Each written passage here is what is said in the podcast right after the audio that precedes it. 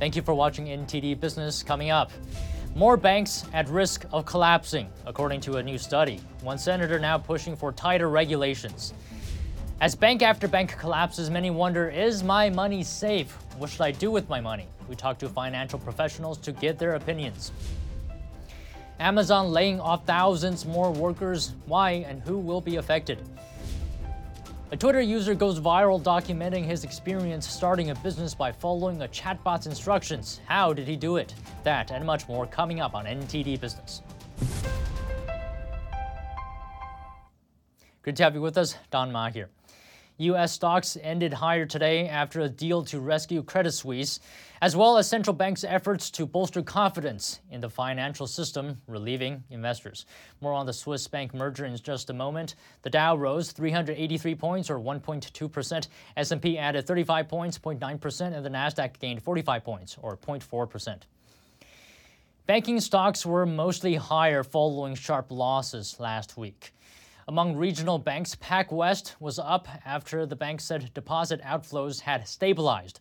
While New York Community Bancorp climbed after its unit agreed to buy deposits and loans from Signature Bank. But First Republic shares tumbled almost 50% today. JP Morgan Chase is reportedly leading talks with other banks to possibly invest in First Republic, according to the Wall Street Journal today. S&P Global further downgraded First Republic into junk status on Sunday, saying the recent cash infusion from large banks may not be enough. The Federal Deposit Insurance Corporation today decided to break up Silicon Valley Bank. The FDIC made the decision after it couldn't find a buyer for the failed bank last week. The agency will hold two separate auctions for SVB's private bank and traditional deposits unit. The news marked the beginning of the end for SVB. Parent company SVB Financial Group filed for Chapter 11 bankruptcy protection last week. A new study says nearly 190 more banks are at risk of a Silicon Valley Bank style collapse. Meanwhile, Senator Elizabeth Warren is calling for an independent probe into the recent failures of Silicon Valley Bank and more regulation. NTD's Daniel Monahan has more. Researchers with the Social Science Research Network have a dire warning for U.S. banks. They say over 180 banks across the country could collapse. That is, if half of their respective uninsured depositors withdraw their funds. Unlike insured depositors, uninsured depositors stand to lose a part of their deposits if the bank fails. That potentially gives them incentives to run. According to the paper, recent declines in bank asset values very significantly increased the fragility of the U.S. banking system to such uninsured depositor runs. Meanwhile, U.S. Senator Elizabeth Warren is pushing for tighter banking regulations. These big multi billion dollar banks loaded up on risk they boosted their short term profits. They gave themselves huge bonuses and big salaries, and they exploded their banks. The Democratic senator sent a letter to the inspectors general of the U.S. Treasury Department and the Federal Reserve on Sunday. She is urging regulators to examine the recent management and oversight of the collapsed banks. Daniel Monahan, NTD News. With us is acclaimed economist Robert Genetski and author of the book Rich Nation, Poor Nation. Now, Robert, uh, I was just looking at your newsletter actually, and I know you saw the study that almost 190 U.S. banks are at risk of a SVB-like collapse. Now, my question to you is: Do you agree with the picture that the study painted? Uh, what are your thoughts? Uh, yes, I, I, I, do agree. The banking system is vulnerable.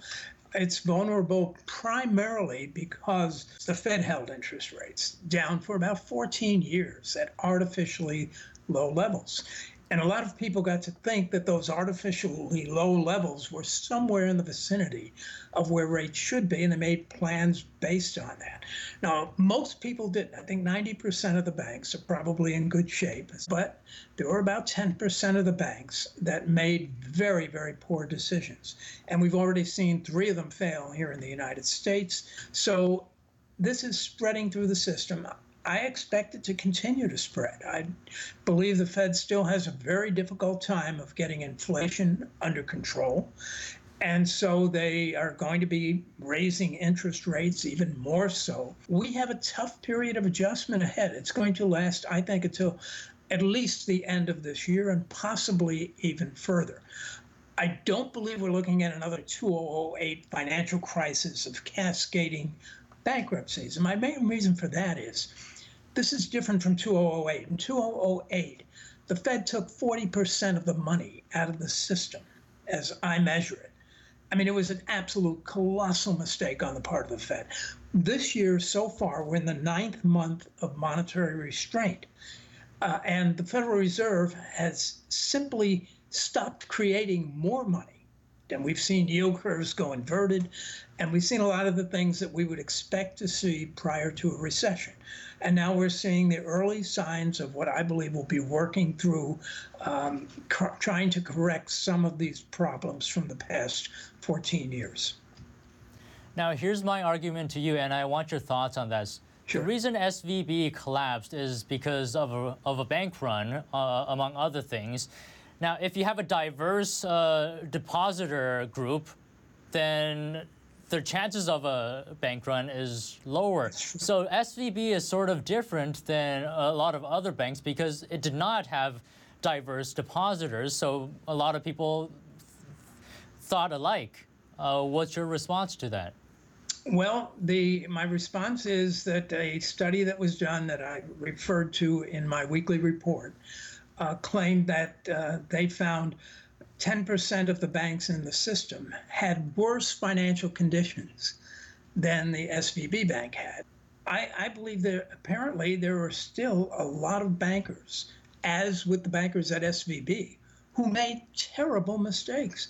I mean, I was warning my clients for the past several years that when interest rates were zero, they were artificially low. And when the adjustment came, you were going to see the rates go double, triple what they were. So all your long term bonds were going to be worth half or even a third or 25% of what they were worth. So you got to get away from long term bonds. And while a lot of people agreed with that, some people just ignored this and they got hurt terribly as a result of the rise in interest rates. To me, that was bad management. They didn't understand economics. And when people don't understand economics and their businesses fail, they should be punished for that because we don't want to give them more money to play with if they were not smart enough to see something like this coming on.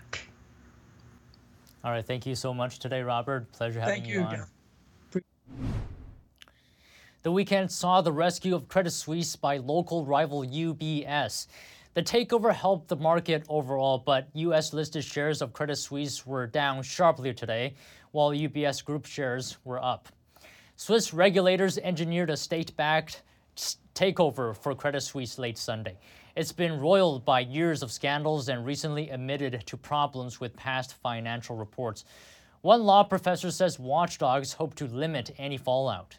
I think there may have been hope, and there may still be hope, that uh, problems are somewhat unique to that institution and can be contained to that institution by an intervention that uh, targets it targets it specifically. Um, but um, but I don't know uh, to what extent this will be proven true by events. Uh, you know, once a large and highly connected institution such as this uh, runs into trouble, uh, there's always a risk of contagion. Analysts say the concern has now shifted to the huge losses that some investors will face as part of the takeover. Hours after the UBS takeover, the Federal Reserve and other global central banks announced a coordinated effort that they say will, quote, enhance the provision of liquidity via the standing US dollar liquidity swap line arrangements. In layman's terms, they want to keep credit available for households and businesses. But some analysts still have concerns and questions. Goldman Sachs says there's a 35% chance of the U.S. entering a recession within the next year due to these banking problems. It's a 10% hike since the start of the crisis. With all these banks failing, many are worried about their money. Should you? And where should you put your money? President Joe Biden has told the country the banking system is safe and that our deposits will be there when we need them. But is that the case? Well, financial professionals we talk to generally agree with that. Business advisor Tatiana Sawyer says banks fail all the time, but it doesn't mean everyone is in danger. Every year, a few banks run into this situation, and there is no need to panic. Um, all of the deposits are insured uh, under 20 $250,000 right by FDIC and so your money if it's split between several banks or if you keep more than uh, 250k or whatever it's all insured. So you're not going to lose your money. There's no need to panic. Sawyer says it's good to keep your money spread out between both big banks and smaller regional banks. Smaller community banks are great because they contribute a lot to the local community, which bigger banks usually don't do. And where else can you put your money in a time like this? Forbes wealth management columnist and estate attorney Matthew Erskine says bonds are a good way to go. For smaller amounts, you could go with savings bonds, and there are inflation protected savings bonds. For larger amounts, you can buy directly or through a broker treasury notes. Uh, and you know, when it really boils down to it, the government's got the printing presses, presses, so they always are going to have cash to pay you back because they'll just fire up the printing presses and give you more money. And for the more adventurous, stocks could still be a good option. Daniel Cedar, managing partner at Blue Chip Partners, says this is the case for people with long time horizons. You can still make arguments for stocks to be a tremendous investment at, at these levels. Um, let's keep in mind, you know, the S&P 500 is 20% off its peak from January 3rd, 2022. So so moving forward, if you have a longer term time horizon, let's call that three, five, or more years, I really believe that stocks are the place to be. Cedar says there's likely to be a lot of short term volatility, especially with uncertainty over what the Federal Reserve will do. So you would need the discipline and patience to wait that out. Another, another idea for what to do with your money start a business business advisor Tatiana Sawyer says investing some money into starting a business could actually change your life. There's data that shows that people who even work full time but also have a side hustle are happier and better workers and much more efficient at work. And not only can a side hustle bring you happiness, meaning you take take your mind off of work or whatever it is, it can also give bring you some more money and uh, diversify your income as well. And that's a really good idea. But investing always comes with risk. Our suggestions don't take into account your individual situation, so these ideas may or may not suit you. Moving on, can AI chatbots help you start a business? NTD Sean Marshall caught up with a Twitter user who's gone viral through an experiment in starting a business using ChatGPT as his guide. What is ChatGPT and generative AI? Instead of explaining it, I have a case business example showing how someone is using it. You know, what if what if we flip the roles and like suddenly it's not the assistant? what if I was the assistant? Like what if I was helping it like do that thing? Spoke with graphic designer Jackson Fall. He got viral attention on Twitter with over 15 million views documenting his chatbot business experiment. What if I gave it a budget of, of 100 bucks and just like saw what it did and like, you know, promised to follow its instructions to the best of my ability. He's made over $7,800 cash in hand and $130 in revenue. He's documenting his results daily on Twitter. Most of his cash came from people buying ownership percentages of his business it's instructed me to go out and hire new humans as, as freelancers and copywriters and things to start building its websites and projects. So I'm just the I'm just the middleman. With some guiding questions and commands, a Green Gadget Guru became the business name, an affiliate marketing site making content around sustainable products, all chosen by the chatbot. Fall mentioned he appreciates the environment, but eco-friendly sustainability is not really his passion. His logo and product design created uh, from putting Chat GPT's instructions into the DALL-E image generator. I'm really interested to see where this Twitter experiment goes. I've gotten uh, about 68,000 new followers over the last 48 hours. It's still growing. Uh, the tweet's been seen almost 20 million times. We've got this Discord that's growing. Um, and there's there's a few more kind of new things on the horizon that I don't think I want to talk about yet, but things kind of in the in the works uh, that are all kind of around this idea of uh, design and prompt engineering and AI and things like that. The Twitter experiments turned into the $100 HustleBot challenge. Even crypto news website Cointelegraph is doing their own version with cryptocurrency. At the time of this story, it's made $5.59 in three days. Sean Marshall, NTD News. Online retail giant Amazon is laying off more employees. In a memo to staff Monday, Amazon CEO and Andy Jassy said 9,000 jobs will be cut. That's on top of the 18,000 they already cut earlier this year. Jassy said the fresh round of job cuts will take place in the coming weeks. And those working in the company's web services, advertising, and Twitch units will be affected. Like many tech companies that grew during the COVID 19 pandemic, the e commerce giant is doing major cost cutting. Just last week, Facebook parent company Meta said it was laying off an additional 10,000 workers. That's on top of the 11,000 announced late last year. Starbucks officially has a new chief executive. The Seattle coffee giant said today that Laxman Narasimhan has assumed the role of CEO. Narasimhan succeeds longtime Starbucks leader Howard Schultz. Schultz had come out of retirement to serve as interim CEO last spring. He will remain on the company's board. Narasimhan most recently served as CEO of British consumer goods company Reckitt. Prior to that, he was a longtime executive at PepsiCo. Narasimhan is scheduled to lead Starbucks' annual meeting on Thursday. Starbucks posted record sales in its most recent quarter as interim CEO. Schultz faced a growing unionization effort at its U.S. stores. He's scheduled to testify March 29th before a Senate committee examining the company's labor record. President Biden vetoed his first bill today. He's trying to kill a Republican bill. It bans federal retirement plan managers from considering environmental or social impacts when making investment choices. I just signed this veto because the legislation passed by the Congress would put at risk the retirement savings of individuals across the country. They couldn't take into consideration investments that wouldn't be impacted by climate, impacted by overpaying executives, and that's why I decided to veto it. It makes sense to veto it. Biden officials argue that climate and social issues have financial impacts like lawsuits and Republicans' investment limits could hurt retirement savings. But critics say investments based on climate and social issues allocate money based on political agendas rather than earning the best returns for savers. Republicans could try to override Biden's veto, but it appears unlikely that they have enough votes to do it.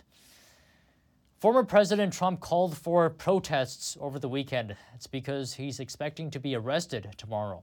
Reactions spread after Trump posted about it on social media. It would be the first time in U.S. history that a former president was criminally charged. NTD's Jeremy Sandberg has more on the response. Former President Trump says he expects to be arrested Tuesday in Manhattan in an investigation that alleges he paid and covered up hush money to pornographic actress Stormy Daniels during his 2016 campaign. Former House Speaker Nancy Pelosi reacted on Twitter, saying, No one is above the law, not even a former president of the United States. Senator Elizabeth Warren echoed that sentiment in a televised interview on Sunday. Some Republican lawmakers say the potential indictment is politically motivated. House Speaker Kevin McCarthy called it an outrageous abuse of power and vowed to direct committees to investigate any use of federal funds that facilitate the perversion of justice by Soros backed DAs. Representative Marjorie Taylor Greene tweeted that it's how communist countries behave and predicted a landslide victory for Trump in the 2024 presidential election if indicted. An opinion Elon Musk also shared. Governor Chris Sununu says it will drastically change the paradigm going into 2024. I think it's building a lot of sympathy uh, for the former president. Trump denies the allegations and called the investigation by Democrat DA Alvin Bragg a witch hunt. Jeremy Sandberg, NTD News. Taking a break now, but if you have any news tips or feedback for the show, you can email us at business at ntd.com. Still to come, new apartments in the U.S. are getting smaller, according to a report. Where are they the smallest? And the weight loss market reportedly driving up demand for a diabetes drug, causing a shortage for those who need it most. That and more coming up on NTD Business.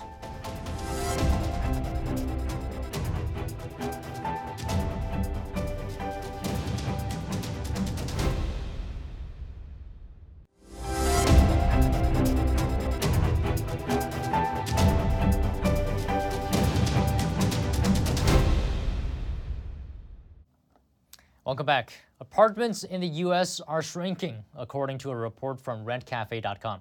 The average size of a new apartment in 2022 was less than 900 square feet. That's about 50 square feet smaller than the average apartment a decade ago. The report says the drop in size is because of new construction with more studios and one bedroom units. And you might think the smallest apartments are in New York City, but according to the report, the tiniest apartments are actually in Seattle, where the average apartment size is less than 700 square feet. If you're looking for a larger space, you can find that in the capital of Florida. The report says the average apartment size in Tallahassee is 1,100 square feet. And some health officials are concerned about the shortage of a prescription drug used to treat type 2 diabetes. Experts say telehealth and social media are playing a significant role in driving demand for Ozempic. Diabetes patients rely on the medication to help control their blood sugar, but Ozempic is also used for weight loss by some. It holds more than 40% of the U.S. market share of drugs that mimic an appetite regulating hormone. Some experts believe that's also part of what's driving Ozempic's popularity. The FDA announced a shortage of Ozempic last August, noting supply of the drug will likely be strained through mid March. For many electric vehicles, there is no way to repair or assess even slightly damaged battery packs after accidents. This can force insurance companies to write off cars with few miles, leading to higher premiums and undercutting gains from going electric. Francis McGuire reports. Scratched the battery on your new electric vehicle, even slightly, then your car may be a write off. That's because in many EVs there is no way to fix or assess even lightly damaged battery packs. The problem has forced insurance companies to write off cars with few miles on the clock, leading to higher premiums. It also undercuts the green case for EVs if they have to be junked after any incident. Battery packs can cost tens of thousands of dollars and make up half of an EV's price tag. Both Ford and General Motors say they have made battery packs easier to repair, but market leader Tesla has taken the opposite approach with its Model Y. Experts warned its new structural battery pack has, quote, zero repairability. Tesla did not respond to a request for comment. A Reuters search of EV salvage sales in the US and Europe showed a large portion of low mileage Teslas. Major brands like Nissan and Hyundai were also present. EVs make up a small fraction of vehicles on the road, and that makes industry wide data hard to come by. But the trend of low mileage, zero emission cars being written off with minor damage is growing. Insurers and experts say that Tesla and other car makers need to make changes. They want to see more repairable battery packs and third party access to battery cell data. Otherwise, they warn, insurance premiums will just keep on going up as EV sales continue to grow. Billionaire media mogul Rupert Murdoch is preparing to marry for the fifth time. The 92 year old is engaged to 66 year old Ann Lesley Smith. According to the New York Post, that is, Murdoch says he and Smith met at his vineyard in Bel Air, California. Now, Smith is wearing a square cut diamond solitaire, and the couple plans to marry in late summer. Smith is a widow, and the News Corp founder divorced his previous wife in August. Murdoch's empire includes the New York Post, along with Fox News, the Wall Street Journal, and other outlets. He has six children.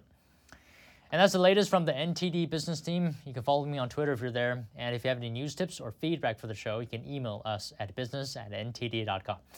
Thanks for watching, and we'll see you here tomorrow.